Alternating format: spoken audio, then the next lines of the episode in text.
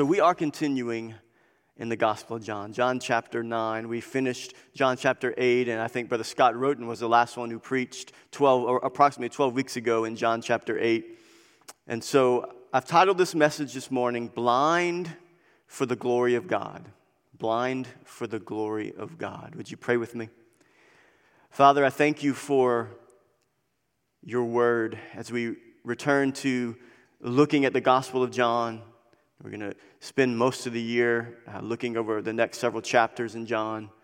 Lord, we, we, we, we teach this way, we, we read this way, we study this way because we believe that every word of God is inspired, is, is, is breathed out by God, is profitable for reproof, correction, and training in righteousness, that we may be thoroughly equipped for every good work. And Lord, I pray that as we study your word, we study the life of Christ in the Gospel of John, that we would see Jesus for who he is, that he was not just an ordinary man, but he is God. And Lord, I pray that if there would be those here this morning who have not come to believe that, that they would see it today and that they would believe that he is the Christ and that by believing they'd have life in his name. I pray this morning that you would help me to open my mouth, to preach your word and to exalt Christ. We pray this in Jesus' name. Amen. John 9, 1 through 12. We're going to cover the first 12 verses of John 9. Have you ever, ha- have you ever had a question about something? And it was really troubling you. It was a troubling situation, and you asked somebody for an answer to your question. And the answer that they gave troubled you some more. And, and you kind of, you know, they give you their answer and, and you kind of go, kind of cock your head to the side. That's the, the universal. You, well, you got to cock your head, and then you got to kind of squint your eyes a little bit, and you're like, what? It, what? You're still a little confused. You're a little troubled. It didn't get cleared up for you. We've all experienced that, and we. I guess the feeling is that just didn't satisfy me. That answer didn't satisfy me very well. You know, this section in John 9, the disciples ask Jesus a question, and, and as we get through the text, you, you'll see I, I can't prove it from the text that they cocked their head and squinted their eyebrows, but if the disciples of Jesus' day are like us today, which I believe that, that, they, that they were, and that we're the same like them, I think they cocked their head and squinted their eyebrows at his answer. And he gives a troubling answer to their question. And it centers around a man that was born blind.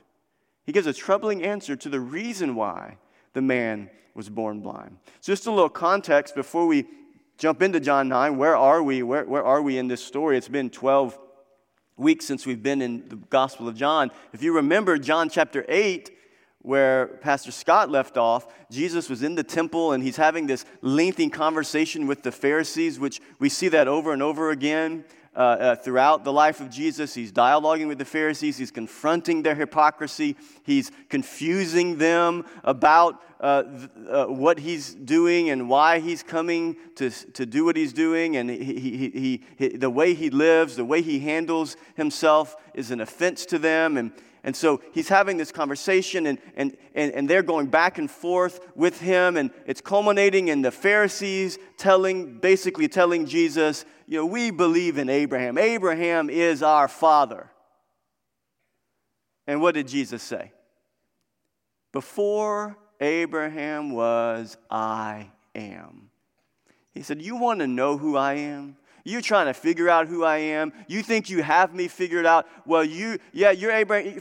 Abraham may be your father, but I was existing. I have been existing since before Abraham was born. I'm the eternal God. Before Abraham was, I am. And, and it says in, in John 8 that they picked up stones to throw at Jesus. They were ready to stone him to death. And it says that Jesus left out of the temple and they couldn't get to him. And as he's leaving out of the temple, the end of John 8, here we are, John 9. They walk out the temple. Let's look at the text. John 9, 1 through 12. As he passed by, he saw a man born blind from birth, a man blind from birth. And his disciples asked him, Rabbi, who sinned, this man or his parents, that he was born blind? Jesus answered, It was not that this man sinned or his parents, but that the works of God might be displayed in him. We must work the works of him who sent me while it is day. Night is coming when no one can work. As long as I am in the world, I am the light of the world. Having said these things, he spit on the ground and made mud and saliva. He made mud with the saliva. Then he anointed the man's eyes with the mud and said to him, Go wash in the pool of Siloam, which means sent. So he went and washed and came back seeing.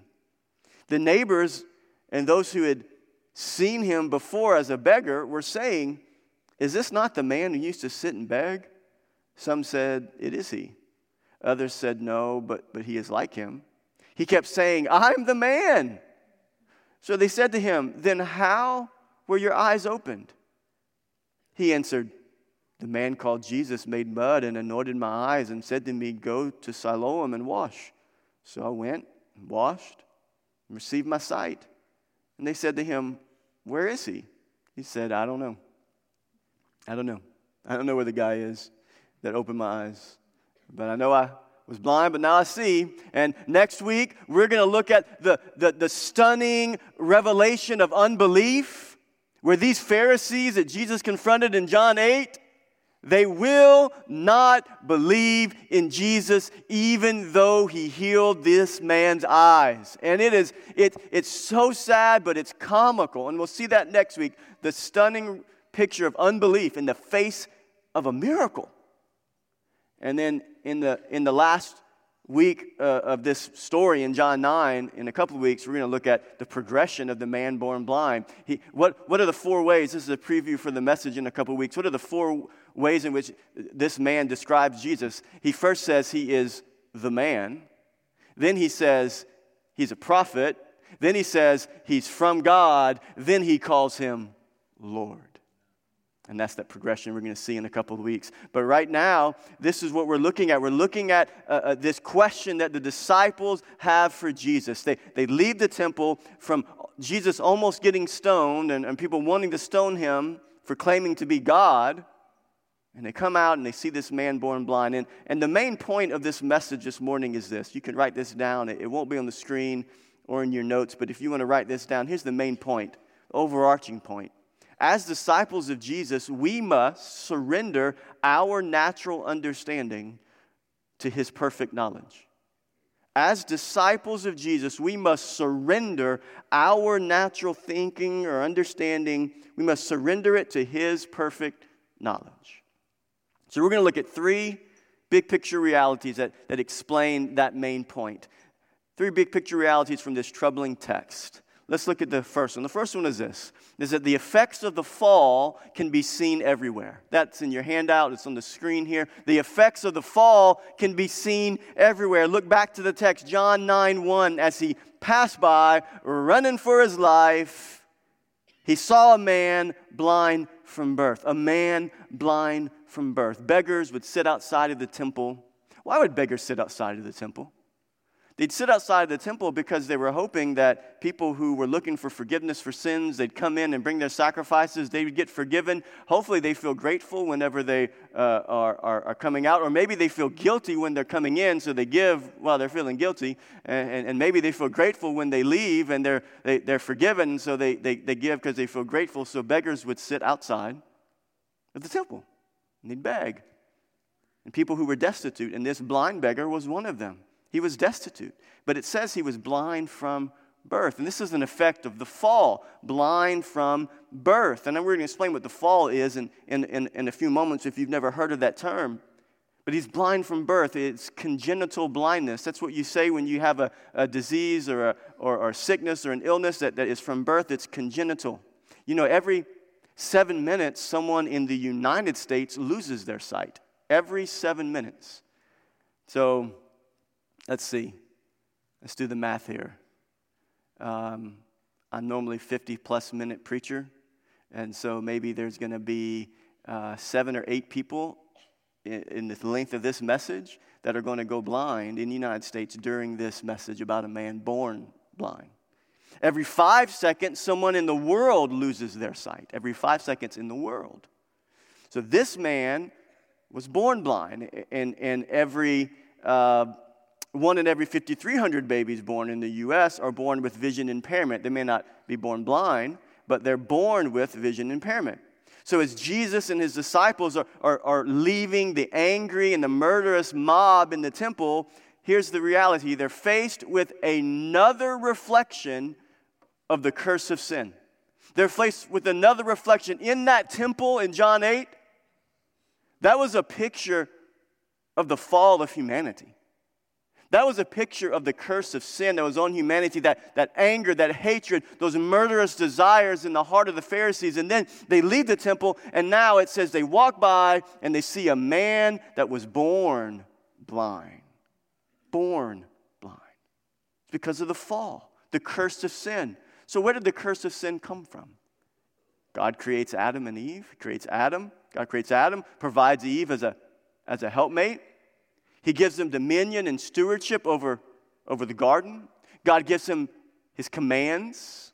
He says, You, you can only eat of, of, of, of you, you can eat of all the fruit of, and, and, and the vegetables from every plant and tree in the garden, but of this one tree you cannot eat its fruit lest you die.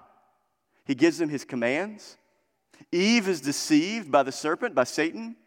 Eve is deceived, but Adam sins with understanding. Adam sinned with knowledge, and he passively abdicates his responsibility to lead. And then God, what does he do when he comes walking in the cool of the day in the garden? Who does he come looking for? The one who was deceived or the one who forfeited his responsibility? He came for Adam. He came for Adam. He said, Adam, where are you? And then, then he holds them accountable. And what does what does Adam do? He blames God and he blames his wife. He blames the gift and he blames the gift giver. So, the life lesson here there are always consequences for disobedience. Always consequences for disobedience. Sow to the flesh and we reap destruction. And God curses them. Look, look, look, look at the curse. This is what we see because of their disobedience. Genesis chapter 3, uh, starting at verse 16. You can turn in your Bibles or it'll be on the screen. It says, To the woman, this is what he said I will surely multiply your pain in childbearing. In pain you shall bring forth children. And all the ladies, don't you wish you could have had a conversation with Eve? Seriously. But your desire shall be contrary to your husband, but he shall rule over you. Wow. And Adam to Adam, he said, Because you've listened to the voice of your wife and have eaten of the tree of which I commanded you, you shall not eat of it. Curses the ground because of you. The ground is cursed now. You're cursed, the woman's cursed in childbearing, and now the man's cursed. The, the ground is cursed because of the man, and in pain you shall eat of it all the days of your life. Pain in childbirth for the women, and pain for the men as they till the ground. Thorns and thistles it shall bring forth for you, and you shall eat the plants of the field, by the sweat of your face you shall eat bread, till you return to the ground. For out of it you were taken, for you are dust, and to dust you shall return. Death is a result of the curse. The effects of the fall, right, can be seen everywhere. Where do we see the effects of the fall? The, Jesus and the first disciples, they walk out of, the, out of the temple, they see the effects of the fall. A man born blind. But where do we see it? We see it everywhere. Natural disasters world hunger, hatred, murder, abuse of children, sickness, cancer, death. Everywhere we turn, watch the news, read social media. Everywhere we turn, at any moment of any day, if you pay attention to the world around you, you see the effects of the fall, the curse. The ground is cursed, the physical earth is cursed. And now we are born with a propensity, a tendency to sin. We don't have to be taught to sin. We are sinners because we are natural born sinners. We sin because we are sinners. Right? And the truth is is we can't escape it.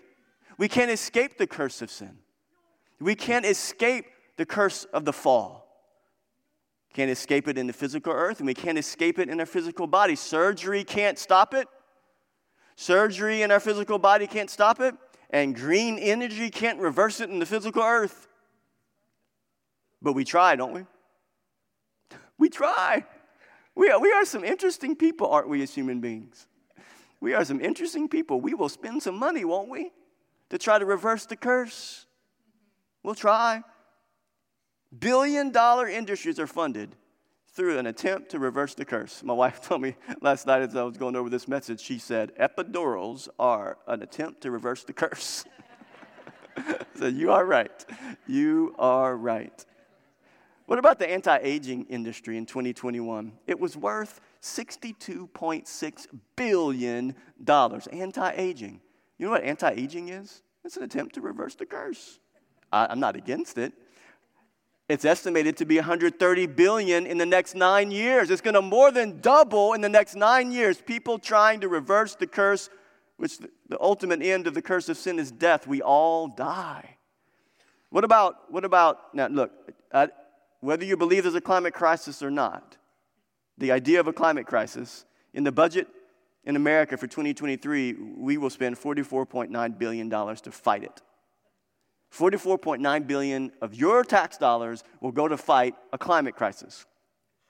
And that is expected to, to, to become 2 trillion a year in 70 years. In 70 years, it'll be 2 trillion a year approximately that America spends to fight a climate crisis. So, so here are the top things that we're told we can do to, to fight aging and to save the planet. Here, here are the things. Top things to slow aging sleep well, sunscreen, meditation. This is from the CDC, website. Sleep well, sunscreen, meditation, catch up with friends, eat more fruits and veggies, drink enough water, sip on green tea, limit alcohol, floss your teeth. Did you know it was that powerful?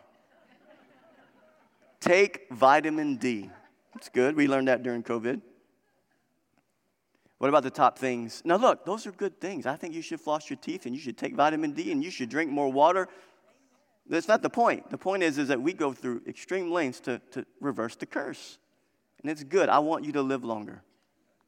Top things to stop climate change, according to some websites I looked at. Make your voice heard. Number one, make your voice heard. Eat less meat and dairy. I'm not signing up for that one. I like me a steak and I like some milk with my cookies. Cut back on flying. Use your car less. Reduce your energy use. Use less hot water. Avoid products with lots of packaging. And plant a tree. So, no matter how much is spent, time and money, on slowing down the process of decay, decay wins. Decay wins out. You will not defeat decay. We will not defeat the, the decay of our body or the decay of this planet. We can't reverse what God has set in motion. Benjamin Franklin believed that. Did you know? Our new Constitution, Benjamin Franklin said, is now established. Everything seems to be uh, to promise that it, it will be durable. But in this world, nothing is certain except death and taxes. Benjamin Franklin was biblical. So, so, how should this impact our life, right? Okay, disciples leave the temple. They see a man born blind. They see the effects of the fall everywhere. We know we can't ultimately stop or reverse the curse of sin on our bodies and, and in the creation itself. We will all decay. We are decaying. We are dying. What, what, what does that do to us? How, does, how should that impact us? Before we move on to the question the disciples had, well, I think Psalms 90, verse 12, tells us how we should respond. It's the psalmist says, So teach us to number our days, that we may gain a heart of wisdom. I, I, I don't know when my last breath is going to be. I could drink water all day, every day, sip on green tea and meditate. I could exercise and I could become the most physical fit I've ever been in my life, and I could leave out from church one day and get on 311 and be the end of my life. Because I don't know when my last breath will be. And I think the Word of God tells us because we see the effects of sin everywhere, because we know that, that we're not promised our next breath, we should number our days so that we may gain a heart of wisdom. The Apostle Paul in Ephesians, he says it, he says it like this that we should make the best use of the time because the days are evil. What does it mean the days are evil? It means the days are evil. The days are evil, that we're, we're under the curse of sin in this world, and we should make the best use of our time. As he passed by, he saw a man blind from birth. And we see the effects, just as they did, we see the effects of the fall everywhere. Secondly, from our text, let's move on. Let's look at the question. Let's look at our second point. We see the effects of the fall everywhere. Secondly, because our world is broken, we often have questions. we have questions. God bless. Don't you have questions? Look back at the text, John 9, verse 2. They leave the temple. They leave the temple. They see a man born blind. You think Jesus had some questions? I don't think he did, but his disciples did. Look at verse 2. His disciples asked him, Rabbi, who sinned, this man or his parents, that he was born blind? Because our world is broken, we often have questions. And these disciples, they had a question. Eh, they, they saw a man that was born blind, and they, and they, they, they thought, whose fault is it? Was it his or was, was it his parents? And you know, the disciples often ask questions that make us scratch our heads sometimes, don't they? Don't they? Uh, these disciples, uh, they, you know, they remind us of ourselves. That's why we laugh. It's like, that's, yeah, I'd probably ask that too. But this question reflects a couple of realities. The, question as to why this man is suffering his entire life, he was born with this de- con- con- congenital disease of blindness. This question comes from two realities. One is this the, the, traditions that these disciples were taught about sickness and suffering, that's why they asked the question, and we'll see that in a moment. But I think this question comes from the universal struggle that humans have with suffering. We struggle with it, we struggle to understand it. We ask why. We want to know why are people born with the disease? Why do children suffer? Why do good people die early? Right? We have that human perspective. And so this is the question they have Who sinned? This man or his parents? The, the, the disciples, it's obvious they knew him because they, they didn't, they, they knew without further information he was born this way. So he had seen him at the temple daily, every day. They're coming to the temple and, and they had seen him, and, and maybe this question was stewing in them. And now they have the, the master, the, the teacher, the great, rap, the great rabbi, and they had gotten some answers from their other rabbis about why he's born blind. But let's ask Jesus Jesus, why? So they're asking this because they believe that there was a direct connection between suffering and someone's sin. Now, now, now, just a side note certainly there can be a connection between suffering and your sin. You or I, we can make sinful choices that will cause ourselves to suffer and others to suffer. You or I could drink alcohol to the point of being drunk, and we could get out on that road and we could get in an accident and we could die and we could cause others to die. And so there can be a direct connection between our sin and our suffering, but this is not what they're asking. In this moment, because of what these Jews have been taught, they're asking a different question. These disciples would have been taught by their rabbis that if someone was born with a congenital disorder, it was because of their sin or someone else's sin. It was because of willful sin, not the curse of the fall. Right? You guys get that. We get sick because we are decaying, our bodies are breaking down. We die because we are in the process of dying. We don't live forever on this earth. And so they're not asking about the curse of sin. They're saying, this guy must have sinned. That's why he's born this way. Or it must have been his parents who sinned. They believed, they were taught that you could draw a direct line from sinful actions to birth defects. You know, even one of the rabbis, one of the, the traditional beliefs that had developed was based on Genesis 4 7. Do you remember when Cain and Abel brought their sacrifices to God? And God received Abel's, but not Cain's. And so God speaks to Cain, Genesis 4 7. If you do well, will you not be accepted? And if you do not do well, sin is crouching at the door. Sin is crouching at the door. Some of the rabbis developed a tradition and they, they said that sin is at the door. What that means is, is that sin is at the door. The door represents the womb. And so, so sin is even in the womb. That's bad hermeneutics right there. That's bad interpretation of Scripture. But that was the tradition that had developed. These Jewish disciples had questions, though. Why the suffering? Why the suffering? He, he must have done something His parents must have brought this on him. Maybe it was their life choices. Maybe they, they lived sinful lives, and because of their sinful lives, God was bringing judgment on them.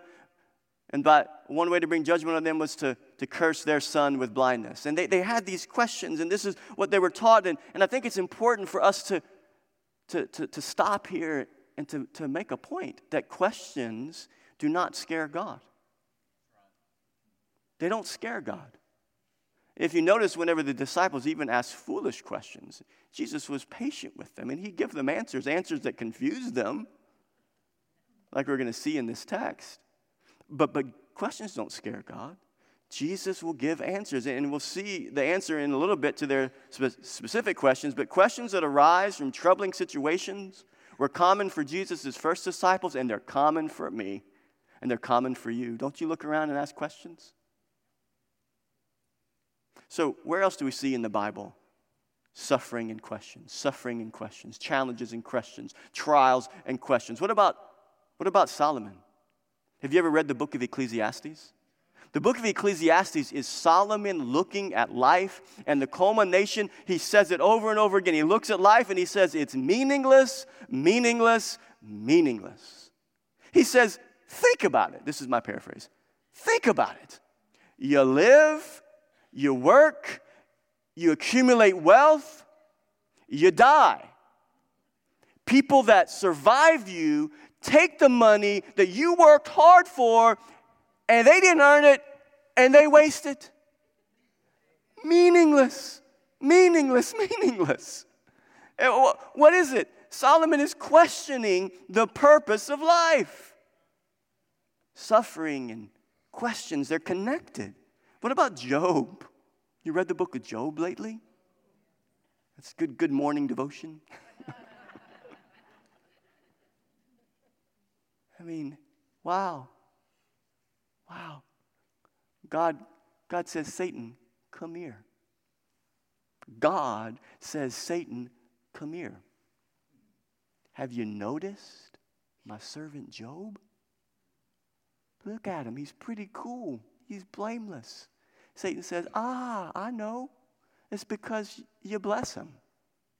Curse him, he'll curse you to your face. God says, No, he won't. Test, test him. You can do everything you want to to him, but don't take his life. God said that. This, God said that. It's just that.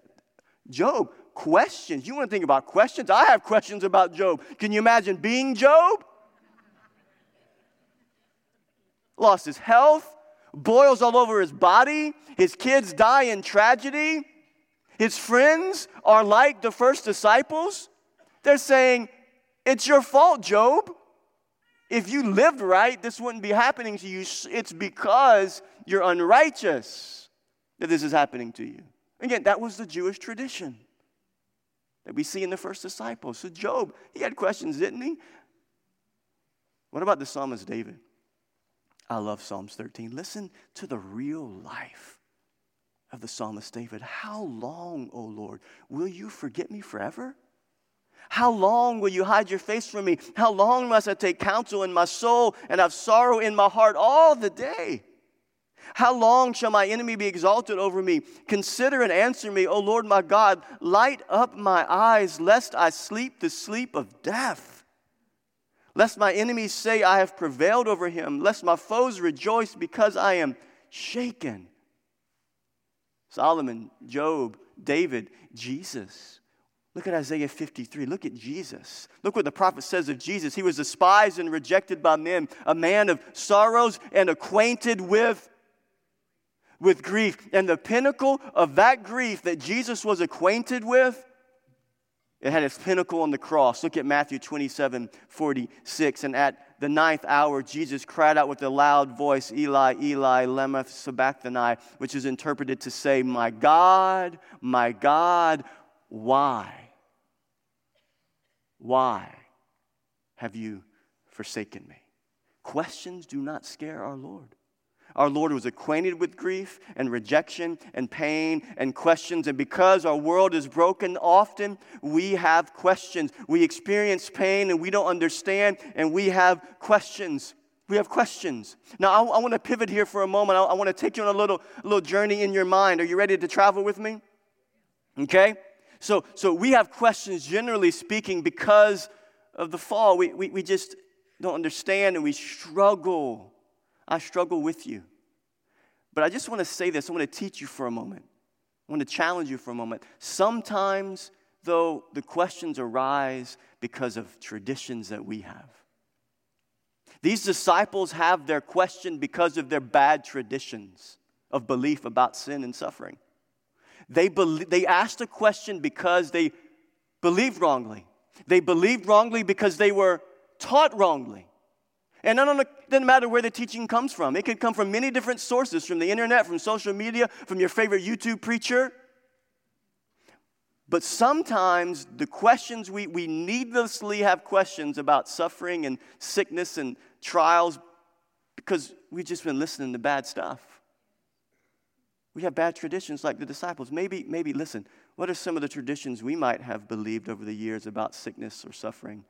Traditions that are not biblical. Listen, maybe maybe we believe this it is always God's will to heal this side of heaven. Have you, have you believed that? If you believed it, you've not read your Bible. You remember, you remember the, the, the, the heroes of faith, Hebrews 11, the hall of faith? Just go read that today. It's another good morning devotion, afternoon devotion. Look at all the persecution and the suffering and the death sawed in two for their faith in Jesus Christ. Look at all the disciples, all the apostles, or the apostles uh, who we study uh, their letters and their books inspired by the Holy Spirit. They all lost their life for their faith. It is not always God's will to heal this side of heaven, and we know it, but we're taught differently. Here's another thing that maybe we've believed that a sign that you were close to God is that you are not sick or suffering. That's what Job's friend, that's what Job's friends believed, did they not? Eh, eh, eh, that the sign that, they, that Job was not close to God was because he was suffering. Sometimes we believe that. What about this one? If I figure out the faith formula, then God will move. That's a bad tradition. If I have enough faith, God will have to answer my prayer. You know what that, you know what that really means? It means that we've, we've been taught that God's at our beck and call. I, God just, he, he owes me. And I've got the formula, so I can make it happen. What about this one? If I walk in my God given authority, I can have what I declare. How about this? Maybe you've believed this. Suffering is a sign of disobedience, right? We've, we've talked about that. How about this one? Blessings are primarily physical. Maybe we've, maybe we've believed that. And so that's why we question um, if I'm blessed, God, then why am I physically suffering? I thought I'm supposed to be physically well if I'm blessed. Blessings are not primary, they don't have to be primarily physical. You know, the greatest blessing we have is not physical, it's spiritual. We have eternal life. What about this one? Listen. Christians should not struggle with depression. Have you believed that one? Maybe, maybe that tradition you've believed. So, am I causing trouble to your mind? Did I cause you trouble? Good. That's what God's word does here in John chapter 9. You know, here's, here's, here's what I think I think these disciples are just like us, and we're just like them. They had those questions because I think they were taught wrongly. They had wrong traditions and beliefs about suffering and sickness and pain and trials. And, and, and I, think, I think this is, this is what they were asking Jesus. They asked him in, a, in the way we see in John 9, but, but I think this is what at the heart of their question Jesus, we need a nice answer as to why this poor guy was born like this. We needed someone to blame for this. We need a formula for this. We need a box or a category to put this in. I, I, I, get that. I can I got this figured out. This is why this guy was born this way. This is why this child died early. This is why this person got in that car accident. I got it. It's the driver's fault. It's the pilot's fault. It's this person's fault. It's that person's fault. It's the devil that did it, right? Then you read Job and, and then you get all confused. And then you read Jesus and you get all confused. We need a category, right? Or we need an answer that tells us As humans, we're in control of this mess we find ourselves in. I think that that's, that's under the surface of all that's going on here. And Jesus' disciples have not changed. We are just like them over 2,000 years. So, I'm going to transition here to the end, to Jesus' answer. What is Jesus' answer to his disciples? Does he, does he give them a breath of fresh air? Does he help them? I mean, they, they see this guy every day at the temple. And they have compassion on him. They're, they they want to know why. Why is he born this way? What is Jesus' answer? Look back to the text, John 9, 3. They pass by, they see the effects of the fall. They say, Why, Jesus? Why? Jesus says, I'll tell you why. It was not that this man sinned or his parents, but that the works of God might be displayed in him. Blind for the glory of God. Blind, that's what Jesus said. He's blind for the glory of God. And this answer that Jesus gives leads us to our final point this morning. Look, look to your handout here. Look on the screen. Our limited understanding must rest in God's perfect knowledge. Our limited understanding must rest in God's perfect knowledge. We see the effects of the fall everywhere. And sometimes the effects of the fall, often we will have questions that will arise in our heart, and we must get to the point where our limited understanding it must rest in God's perfect knowledge. Jesus' answer to their sincere question is it, it was not this man's fault, it was not his parents' fault, but it was so that the works of God might be seen in him, displayed in him, or displayed through him. And I have to say, what a shocking statement. That is shocking. Do you dislike it like I do? That is shocking from a human point of view. It's not his fault. It's not his parents' fault. He didn't cause it to happen. Can you hear the potential thoughts of those disciples when Jesus gives that answer? I, I can hear them because I would have those same thoughts. I've had those same thoughts when I've read this text. Wait, wait, wait, wait, Jesus. This man was born this way and lived this way as a beggar for all these years so that the works of God might be displayed in him in this moment? What? Right? What, what, what do we see here? We see a question, and we see an answer, and we see a roadblock. We see a question, we see an earthly reality of sin and suffering and, and trials. We see a question based upon the trials and the suffering. We see an answer from an infinite God, and we see a roadblock.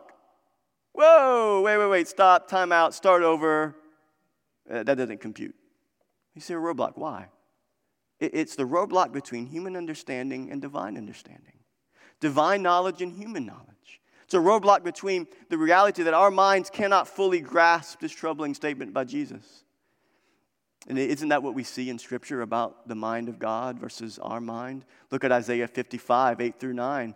The Lord says, For my thoughts are not your thoughts Neither are your ways my ways, declares the Lord. For as the heavens are higher than the earth, so are my ways higher than your ways, and my thoughts than your thoughts. God says, You don't think like me, and, and you don't, and I don't think like you. My thoughts and my ways, they are higher. It means what, what, what the Lord is saying in Isaiah 55 is that, is that humans think at this level, at an earthly level, with a limited perspective. We can only see from a limited perspective because we are limited, we are finite. God is here, He's eternal, He doesn't dwell in time. He can see the end from the beginning, He sees all and knows all. So He has perfect knowledge. Numbers 23 19 says this God is not man that He should lie, or the Son of Man that He should change His mind. What, what, what does that mean? It means God's not man. It means we are not God and God is not us. We're different. He's greater, He's infinite, He's eternal, we're temporal. 1 Corinthians 13 12 tells us also, for now, for now, in this moment, in this present life, we see in a mirror dimly. We don't, it's just like, it's just cloudy. I, I don't see, I don't see clear, I don't understand it. I have these questions and it's dim, and but we'll see face to face. Now I know in part, but then I'll know fully, even as I have been fully known. right? That is the reality. Our limited knowledge must rest in God's perfect knowledge. God's not like us. God is greater than us. His ways are different than our ways. If we could have a choice, we would do things differently, wouldn't we? But we're limited. God's not. You know, it's interesting, our advances in technology and knowledge, you know what it's caused in our society? It's caused pride. We think we know a lot. We think we know a lot. We think we have things figured out, but we don't. As hard as we try, we, we can't figure. There's some things where you just hit a roadblock and you cannot know the answer to it, right? Reminds me of a story of my, my friend, my, my good friend. I'm going to go see him today. I'm traveling to San Antonio, Texas to be with my friend, Pastor Matt Bell, at his conference. Preaching tomorrow morning. I covet your prayers. I'm going to preach to a couple hundred pastors and missionaries. And I just ask that you pray for me. But I'll be with Pastor Matt Bell, and he's preached here twice. Um, preached here twice for us on the Sunday morning. And he, if you listen to our podcast interview we did with him, you already know this story. But for, for those of you who never heard his story, Pastor Matt Bell, he's been the pastor at Destiny Church for almost eight years now, but it was pastored by his, his great grandfather, then his grandfather, then his dad, David Bell, and then now Pastor Matt Bell. Well, while Pastor Matt was in college, early or outside of college, uh, in his mid 20s or so, um, his dad was pastoring, and the routine for his dad was he would go to his office pre service, and the office was disconnected from the main church sanctuary. It was off to the side of the church property, and he would prepare and pray and get ready. And then when the first song would start, his dad would come out and, and take part in the music, and, and then he'd preach. Well, first song happens, second song happens, third song happens, no Pastor David, no Pastor David. And, and then it's time for the announcements, it's time for the offering, and no one sees where Pastor David is. So finally, somebody goes and checks, and he had died of a massive heart attack in his office. And so on a Sunday morning, and so it just, I just encourage you, go back, listen to the podcast, the interview with Pastor Matt. He tells that story over two episodes. Uh, compelling story. But the short of it is this the, the point I want to make here is this. They're at the funeral for Pastor Matt's dad. Okay?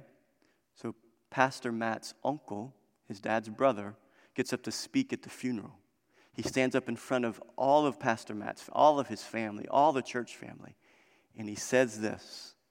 He says, If we could see what God sees and we could know what God knows, we would choose what God has chosen. And I think that summarizes what the point I'm trying to make here. If we could see what God sees and we could know what God knows, we would choose what God has chosen.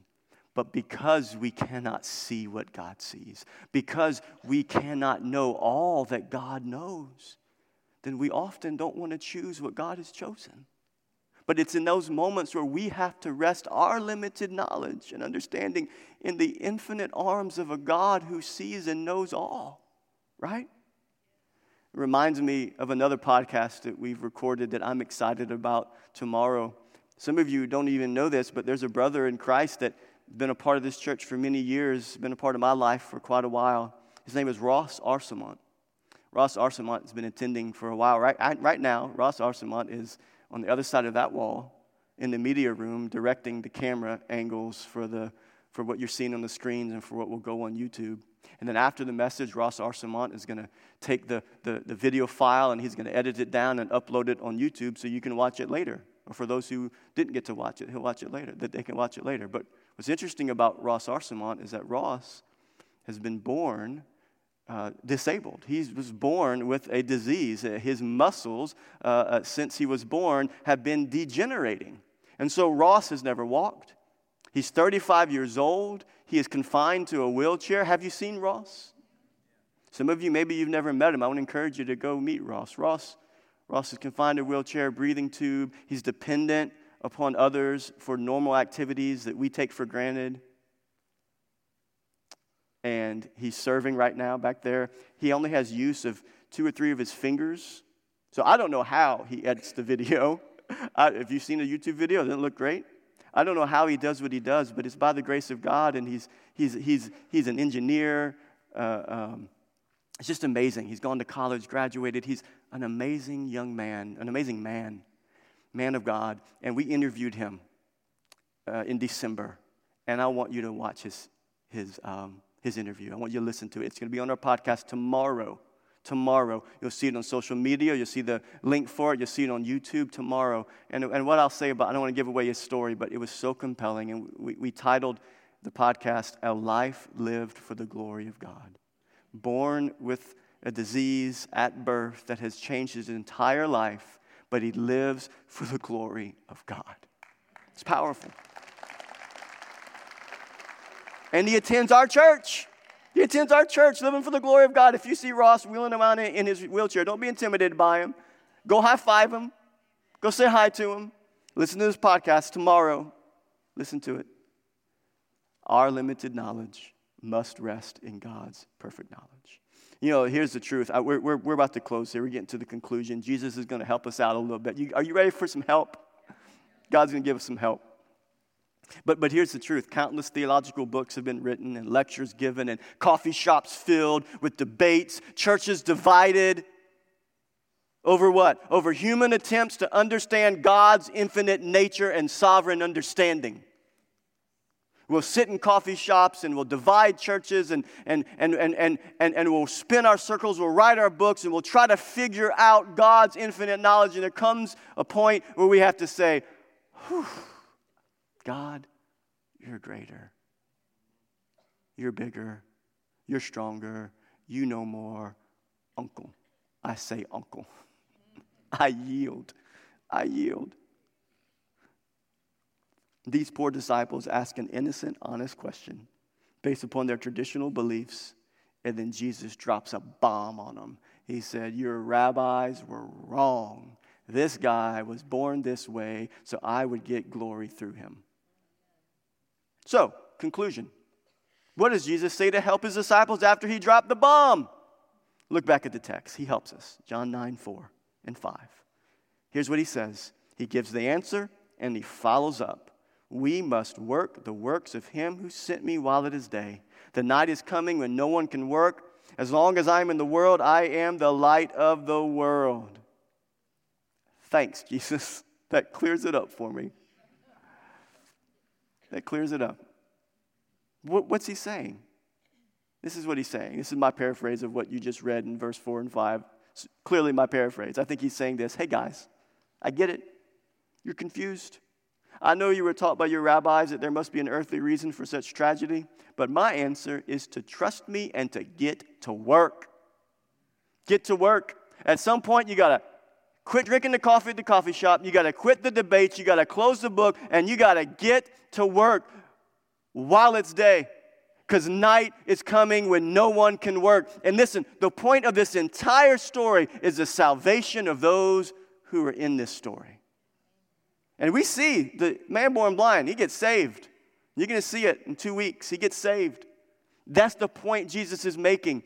At some point, you can get to the point where you just have, have thought yourself crazy, trying to figure out God in his fullness.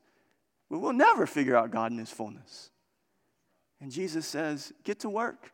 Get to work, guys. There's work to be done. And I think that's what he's telling us. He says, I know my answer may cause a problem in your mind, and I know you might like to discuss these theological questions and debates, but there are some things that you can't figure out. Get up from the coffee table and get to work. Get to work. I love what Jesus says in John 4. He says this the disciples, they had come back with lunch for Jesus, and they were so confused because he didn't, he'd already eaten, right? Right? He's like, wait, did somebody bring you food? He's like, no, no, nobody brought me food. I'm here talking to a Samaritan woman. I, and, and, this is what I want you to understand. Jesus said to them, My food is to do the will of him who sent me and to accomplish his work. Do you not say there yet four months? Then comes the harvest? Look, I tell you, lift up your eyes and see that the fields are white for harvest. Amen. It's why we exist, my brothers and sisters, my family. Look up.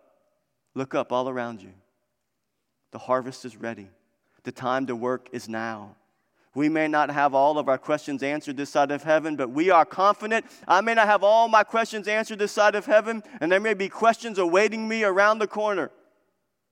But I am confident that right here, right now, people need Jesus. People need Jesus. People need the gospel.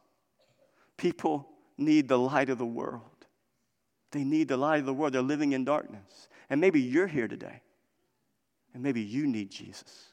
Maybe you came in the door today and you find yourself sitting here listening to this message and you're saying, Yes, I have had a lot of questions about life. I've had a lot of questions about the suffering I've been going through. I've been depressed, I've been anxious, trouble in my family, trouble in my marriage, trouble everywhere. I'm here to tell you, you're in the right place today. You're in the right place. Jesus is the light of the world. He is the light that you need. He is the truth you need. He is the, the source of the forgiveness that you need. Your sins will separate you from Him forever. But the free gift of God is eternal life through Jesus Christ. If you will believe in your heart and confess with your mouth that Jesus is God, you will be born again and the light will come on. And those questions that you've been wrestling with, those questions you've been struggling with, the weight of them and the weight of it will be gone because the greatest weight will be lifted off of your shoulders an eternal weight, an eternal weight of your sin. So I would encourage you today, we're going we're, we're gonna close in prayer, we're going to sing a song, we're going to declare how much we need God. But if you're here today and you've not confessed Christ, I want to tell you, today's your day. You can make a decision today. I'll be down front, the other pastors will be down front. While we're singing, after we're done singing, Come talk to us. Come pray with us. Choose Christ. Receive Christ. Repent and believe in the gospel today. Amen. Amen. Can I, can I pray for us? Once you stand to your feet, we're going to pray and then we're going to sing. Father, I, I thank you for your word. Your word is so rich. Layers upon layers upon layers of truth layers upon layers of truth. And I thank you that as we dig into your word, that, we come to know you more and more. And I pray that that knowledge increases our love for you. And I thank you, Lord, for what your word taught us today. That we see the world's broken, that because our world is broken, kids can be born with diseases and sicknesses and things that, that are painful to see. And sometimes we have questions and we don't understand. And I thank you that you're a God who is not scared of our questions, that we can come to you. James 1 says, If any man lacks wisdom, let him ask of God. We can come to you with our questions. May we not run from you in our questions, may we run to you with our questions. And our God, I pray that in our questions that, that we would find ourselves resting in your perfect knowledge, in your perfect wisdom, and help us to say, as David Bell's uncle said, that if we could see what you see and know what you know, that we would choose what you have chosen, even when it hurts, even when it hurts. Lord, help us to do that today. We pray this in Jesus' name. Amen.